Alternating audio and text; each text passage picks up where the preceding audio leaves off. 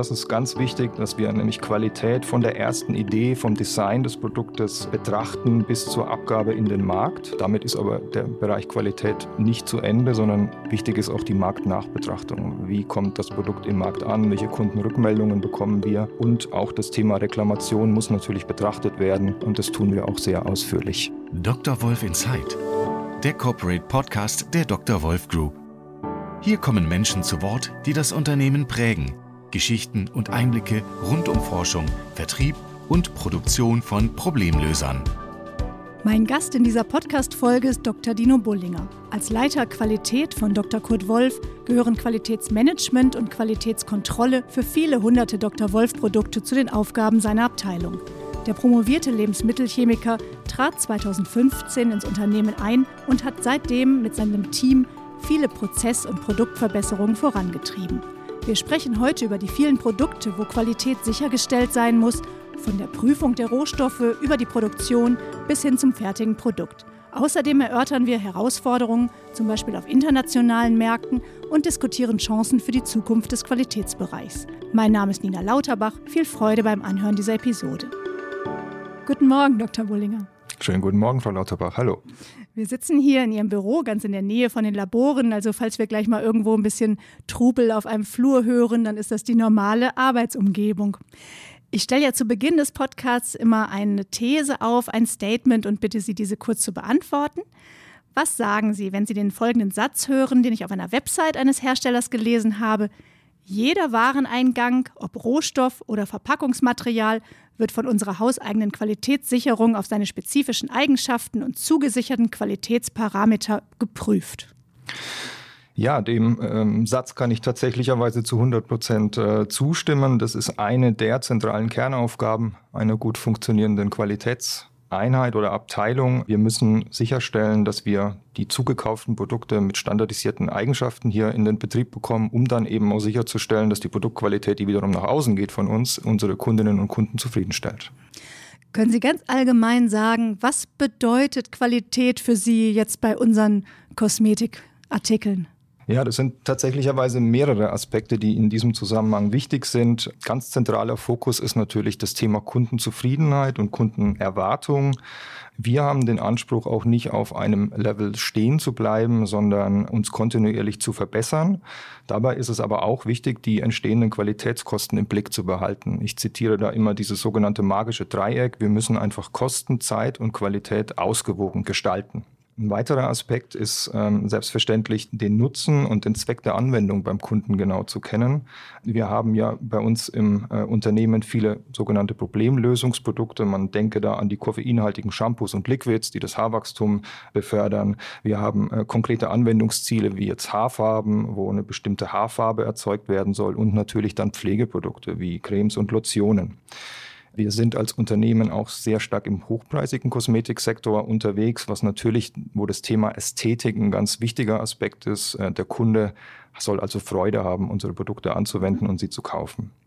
Bei Arzneimitteln und Medizinprodukten, die wir auch im äh, Portfolio haben, ist natürlich erstmal ein anderer Parameter oder ein anderes Ziel äh, essentiell. Das ist nämlich die Sicherheit und die Wirksamkeit. Der Kunde oder der Patient kauft das Produkt, um eine gesundheitliche Einschränkung zu beheben oder zu lindern. Als dritten Punkt würde ich dann gerne noch den Lebenszyklus der Produkte nennen. Das ist ganz wichtig, dass wir nämlich Qualität von der ersten Idee, vom Design des Produktes betrachten bis zur Abgabe in den Markt. Damit ist aber der Bereich Qualität nicht zu Ende, sondern wichtig ist auch die Marktnachbetrachtung. Wie kommt das Produkt im Markt an? Welche Kundenrückmeldungen bekommen wir? Und auch das Thema Reklamation muss natürlich betrachtet werden. Und das tun wir auch sehr ausführlich. Wenn Sie jetzt dann den Punkt Lebenszyklus eines Produktes ansprechen, dann kann man sich ja vorstellen, dass das hier im Unternehmen eben ganz, ganz viele Punkte sind, die da zusammenkommen.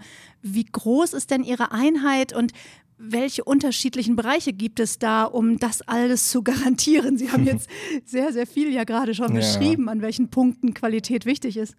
Ja, wir haben eine Qualitätseinheit bei uns implementiert, die insgesamt aus 20 Mitarbeiterinnen und Mitarbeitern besteht. Wir haben Laboranten, Ingenieure, Verpackungsexpertinnen, Naturwissenschaftler, die dann letztlich Expertise in allen möglichen Fragestellungen um das Thema Chemie, Physik, Mikrobiologie, Betriebshygiene und Betriebstechnologie auch stellen stellen. Ähm, und wir betrachten uns da als Serviceabteilung, um eben alle anderen Abteilungen hier auch mit zu unterstützen. Wir teilen uns auf in drei Hauptbereiche. Das ist die Qualitätskontrolle, die Qualitätssicherung und das Qualitätsmanagement. Ganz kurz zu den einzelnen Bereichen. Was tun die? Die Qualitätskontrolle ist eine Prüfeinheit. Das heißt, die erhebt Messwerte und zwar an allen neuralgischen Punkten, so möchte ich das nennen, der Wertschöpfungskette. Und sie definiert dann den Korridor, wie das Material sozusagen durch unseren Betrieb durchläuft und prüft an den bestimmten Stellen und sagt dann, ja, kann weitergehen der Prozess oder stoppt, wenn irgendeine Auffälligkeit besteht, die dann näher untersucht werden muss. Die Qualitätssicherung äh, sorgt für die statistische Auswertung dieser aufgenommenen Daten und nimmt diese und implementiert sie in einen kontinuierlichen Verbesserungsprozess. Wir wollen ja lernen aus den entsprechenden Messwerten und eben Materialien und Prozesse immer besser machen.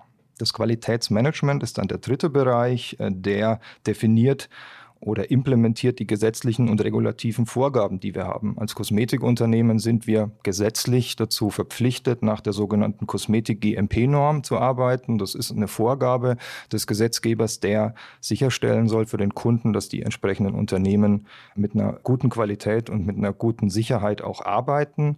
Das wird bei uns auch regelmäßig überprüft im Betrieb. Wir werden also durch zertifizierte Stellen auch besucht. Sogenannte Audits finden statt und die geben uns dann sozusagen den aktuellen Status wieder, wie gut wir das tun. Und ich kann sagen, dass wir da eigentlich jedes Jahr sehr, sehr gut abschneiden. Mhm. Ich hatte von Ihren Kollegen auch gerade gehört, dass das kürzlich nochmal stattfand genau. und äh, Sie glücklich waren. Ja, wir hatten ein sehr gutes Ergebnis und es ist auch schön zu sehen, dass die Bemühungen, die wir eben haben, zum Erfolg dann auch für noch anerkannt werden, auch von unabhängiger Seite. Mhm. Sie sind eben auf Messdaten eingegangen. Dazu kommen wir vielleicht später nochmal. Das hört sich jetzt erstmal sehr technisch an. Das äh, kann man sich noch nicht ganz so gut vorstellen. Aber die drei Bereiche, die Sie jetzt genannt haben, die müssen dann ja auch Hand in Hand gehen und zusammenarbeiten. Wie, wie, stellen Sie das sicher, dass man das im Überblick behält? Genau, also das ist ein ganz entscheidender Aspekt, weshalb wir eine sogenannte Qualitätseinheit gebildet haben. Diese Abteilungen, die ich genannt habe, die greifen sozusagen wie Zahnräder ineinander. Die sind auch letztlich voneinander abhängig. Und dadurch, dass wir zusammenarbeiten, ist natürlich das Thema Schnelligkeit, Flexibilität deutlich besser abzubilden. Die Grenzen sind dabei fließend und diese enge Zusammenarbeit, die ist auch wirklich gewünscht, um dann einfach effizienter arbeiten zu können mhm. an der Stelle. Lassen Sie uns vielleicht mal in die Produktion gucken oder in einen, ähm, an ein Beispiel, dass man sich das ein bisschen besser vorstellen kann, weil Sie jetzt schon sehr viele Bereiche erklärt haben haben. Wenn wir jetzt uns ein Produkt vorstellen, vielleicht guckt man mal auf den Eingang. Also ein Rohstoff kommt bei uns an, sodass man da vielleicht schon mal ein Beispiel geben kann, wo fängt es an, die Qualität zu beurteilen. Ja. Sehr gerne. Also wir haben im Betrieb insgesamt etwa 800 verschiedene Rohstoffe. Die sind chemisch betrachtet sehr verschieden. Es reicht von natürlichen Extrakten, pflegende Öle, Waschaktivsubstanzen, die also bei den Shampoos zum Beispiel die Schaumbildung und einfach die Reinigungswirkung auch erzeugen und äh, selbstverständlich auch äh, kosmetische Wirkstoffe wie beispielsweise das Koffein. Wichtig für uns ist es dabei eben sogenannte passgenaue Prüfungen und Spezifikationen zu entwickeln für diese einzelnen Rohstoffe, um Qualität gut und valide prüfen zu können und diese auch sicherzustellen. Wir setzen dazu sehr viele moderne Technologien tatsächlicherweise ein. Aus Effizienzgründen arbeiten wir bei diesen insgesamt 800 Rohstoffen mit einer sogenannten Mustererkennung als erste Eingangsprüfung. Dabei wird ein Rohstoff mit einem Licht bestimmter Wellenlänge beschossen und das ergibt dann ein ähm, sozusagen resultierendes äh, Reflexionsmuster, was dann so eine Art Fingerabdruck ergibt, ein chemischer Fingerabdruck. Und der ist sehr individuell von Rohstoff zu Rohstoff verschieden. Das findet dann an einer Maschine statt? Genau, das mhm. ist ein relativ unscheinbares Gerät, was aber eine unglaubliche Messtiefe sozusagen hat. Und äh, hinter diesem Gerät äh, steht eine sehr, sehr große Datenbank, die von den Mitarbeiterinnen und Mitarbeitern auch regelmäßig gepflegt werden muss. Und da stehen eben diese Abgleichsfingerabdrücke sozusagen zur Verfügung und das System vergleicht dann automatisch, ob dieser Fingerabdruck eben passend ist. Mhm. Wenn also der Rohstoff hier einkommt, wird diese Probe entnommen, sie wird in das Gerät gegeben und äh, passen die Fingerabdrücke überein, gibt es ein Match, der Rohstoff kann sozusagen eingesetzt werden. Wenn es eine Auffälligkeit gibt, dann müssen wir wirklich in die Detailanalyse und dann kann man sich das wirklich so wie eine klassische Laborarbeit vorstellen, haben die Zuhörerinnen und Zuhörer sicherlich auch schon mal so ein bisschen vor Augen, wie sieht sowas aus, dann die entsprechenden Messungen, die man macht, Titrationen, Farbumschläge, so klassische Laborarbeit, aber die ist eben dann im Nachhinein erst geschaltet, wenn eine Auffälligkeit besteht. Jetzt ist es ja so, dass Sie diese ganzen Rohstoffe erwähnt haben. Dahinter gehören dann ja eben auch unsere Lieferanten, weil wir fertigen dann hier das Produkt. Und da ist ja wahrscheinlich auch eine ganz enge Abstimmung nötig. Ähm, besuchen Sie dann auch die Lieferanten, dass Sie schon schauen, ist dort auch eine gute Qualität gewährleistet? Das ist ganz essentiell. Ähm, wir müssen präventiv agieren. Also die Prüfung ist das Nachgeschaltete, aber äh, es muss präventiv gearbeitet werden. Und da kann ich unser Lieferantenmanagement nennen, das von unserer Einkaufsabteilung gesteuert wird. Und das wird in enger Abstimmung mit der Qualitätsabteilung eben regelmäßig ausgewertet. Das heißt, wir gucken halbjährlich auf die Performance der Lieferanten. Wie gut waren die Wareneingänge? War qualitativ alles in Ordnung? Haben die Mengen gepasst? Die Timings? Und wenn wir da Auffälligkeiten sehen, dann gehen wir selbstverständlich auch zu den Lieferanten, machen dann sogenannte Audits, das heißt Besuche vor Ort, schauen uns an, ob die unseren Qualitätsanforderungen auch entsprechen. Präventiv muss das äh, verwendet werden. Ja. Wenn wir jetzt nochmal an ein Beispiel gehen, der Endverbraucher hält vielleicht dann eben irgendwann das Shampoo in der Hand, was bei uns durch die Fertigung gegangen ist in der Fertigung kann dann ja auch in der Produktion, sag ich mal, einiges schiefgehen. Können Sie da mal ein Beispiel nennen, wo Sie vielleicht äh, ja, Dinge auch schon mal verbessert haben, die eben aufgefallen sind, die nicht in Ordnung waren in so einem Prozess? Ja, bleiben wir vielleicht mal beim, bei unseren Shampoo-Produkten. Die werden äh, in der Abfüllung äh, dann mit ja, einer entsprechenden Flasche und einem Etikett versehen, was natürlich für jedes äh, Land dann auch individuell ist. Und dieses Etikett, das muss mittig sitzen. Darauf achten die Mitarbeiter an der Linie natürlich auch. Und äh, ein solches Etikett darf nicht abgehen, es darf keine Falten werfen. Insbesondere natürlich auch, wenn man so ein bisschen an die internationale Qualität sich denkt. Wir vertreiben ja unsere Produkte auch in sehr, sehr vielen Ländern. Ja, kann man sich vielleicht vorstellen, wenn es dann auch mal ganz heiß ist, ähm, hat das ja, kann Auswirkungen schon mal auf Etiketten, dass die abgehen? Das kann sein, ja. Und das ist auch so ein äh, gutes Beispiel eigentlich für das Feedback aus der Marktnachbeobachtungen. Äh, wenn man in Länder liefert, die stark vom europäischen Raum abweichende Klimabedingungen haben, dann kann genau das einen Einfluss haben tatsächlicherweise. Man hat dann vielleicht mal mit ablösenden Etiketten zu tun, wo der bisherige Kleber, der in den bekannten Klimabedingungen gut war, dann eben nicht mehr ausreichend ist. Und da haben wir eine sehr enge Zusammenarbeit mit unserer Verpackungsentwicklung, die dann äh, Tests anstößt, beispielsweise in Wärmekammern, um solche neuen oder anderen Klimabedingungen zu simulieren. Und damit kann man dann eben Material und in dem Fall Kleberoptimierungen auch durchführen. Ganz wichtig ist, bei aller Veränderung von Materialien muss man eben auch immer den ästhetischen Aspekt im Blick behalten. Also beispielsweise das Alpecin-Logo, wenn man da mal dabei bleibt, da muss natürlich die Farbechtheit, die Farben, die müssen gleich bleiben, auch wenn man Material und Kleber verändert. Dadurch kann man aber solche Probleme auch dauerhaft eben verändern. Mhm. Wir haben ja wirklich auch extrem treue Kunden und Verwender. Und ähm, in der Presseabteilung, in der ich ja beschäftigt bin, erreichen uns dann manchmal auch mal Rückmeldungen von Kunden, die ganz genau wissen, dass äh, die Konsistenz so und so ist bei unserem Shampoo oder bei einer Creme und wirklich kleinste Veränderungen auch sofort bemerken und dann auch Rückfragen haben, weil sie vielleicht ja auch mal dann verunsichert sind, ob ein Produkt in Ordnung ist, wenn sich da mal irgendein Öl abgesetzt hat oder Dinge vielleicht, die ja auch völlig normal sind. Aber ich finde das immer ganz beeindruckend. Die nutzen dann wirklich auch eine E-Mail und fragen nach und äh, alle hier im Haus, glaube ich, bemühen sich dann ja schnell um eine Antwort. Aber das ist wirklich wahrscheinlich etwas, wo bei Ihnen dann ja auch eine Rückmeldung stattfindet, wenn da mal eine Frage kommt. Ne? Genau, also wir haben da ein sehr gutes Kunden- und Reklamationsmanagement aufgebaut, wo auch entsprechende Rückfragen dann auch aufgenommen werden. Die werden schnell beantwortet. Wir versuchen auch wirklich immer persönlich auf das ähm, jeweilige Problem individuell einzugehen. Da gibt es keine Standardantworten, sondern eine entsprechende gute Kommunikation. Das ist auch für uns ein Aushängeschild tatsächlicherweise nach außen, dass wenn ein Kunde mit so einer Anmerkung kommt, ähm, dass wir das aufnehmen, dass wir das auch integrieren, dass wir daraus lernen, weil wir wollen ja besser werden. Und wenn etwas im Markt auftaucht, was äh, nicht 100 Prozent dem entspricht, was wir uns vorstellen, dann ist es unsere Pflicht und ja, unser Bestreben, auch das eben zu verbessern. Gibt es da nochmal Beispiele, die Sie nennen können, wo Sie gerade in diesem Qualitätsbereich sich verbessern wollen oder wo es Herausforderungen für Sie gibt? Momentan sind tatsächlicherweise aus meiner Sicht zwei Dinge ganz essentiell. Ähm, wir haben durch die geopolitische Lage, die wir so in den letzten Jahren hatten, auch durch die Corona-Pandemie, durch die Veränderungen in der Supply Chain, also in der Versorgungssicherheit, haben wir doch deutlich mehr Herausforderungen, sage ich mal, die sich jetzt ergeben haben. Ich würde jetzt mal die Versorgungslage mit Rohmaterialien, hatten über Rohstoffe schon gesprochen, da mal nennen. Wir haben da einen in der Qualitätsabteilung einen deutlich höheren Qualifizierungsaufwand. Früher war es so, wir haben in der Regel zwei Lieferanten für einen bestimmten Rohstoff gehabt. Da ist in der heutigen Versorgungslage das kaum noch möglich, das mit zwei Suppliern eben abzubilden in der Zeit, dass wir auch die entsprechenden Mengen bekommen, sondern wir gehen mittlerweile bei vielen Rohstoffen eben auf Dritt, auf Viert oder Fünft Supplier sogar. Und da müssen wir entsprechend gucken, dass die natürlich 100 Prozent den Qualitätsanforderungen auch entsprechen, die für unsere Produkte erforderlich sind. Was müssen wir noch tun? Wir haben natürlich je nachdem, in welches Land man auch geht, einen erhöhten Prüfaufwand. Und dazu müssen diese Messungen, die wir machen, schnell, günstig abbildbar und vor allen Dingen valide sein. Also das, was wir messen, das muss natürlich stimmen und muss im Endeffekt uns eine richtige und korrekte Einschätzung äh, des jeweiligen Materials geben.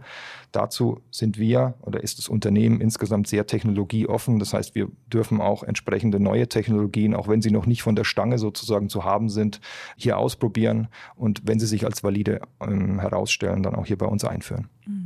Jetzt haben Sie eben das internationale Umfeld angesprochen. Dr. Wolf ist ja auch wirklich sehr stark gewachsen in den letzten Jahren und verkauft jetzt die Produkte ja auch schon, ich glaube, aktuell in weit über 60 Länder.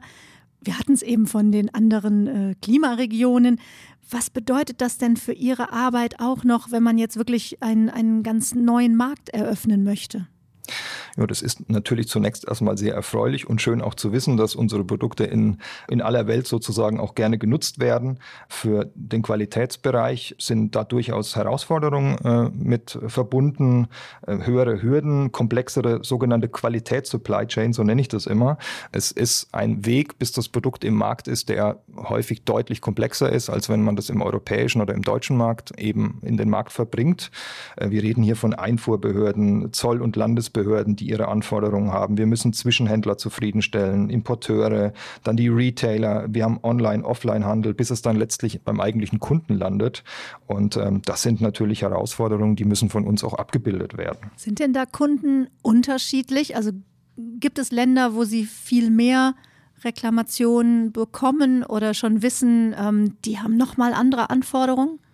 Ja, das, also es muss natürlich so sein, dass wir das im Vorfeld schon wissen, dass wir die Anforderungen von anderen Kulturkreisen, so wie Sie es angesprochen haben, auch schon kennen.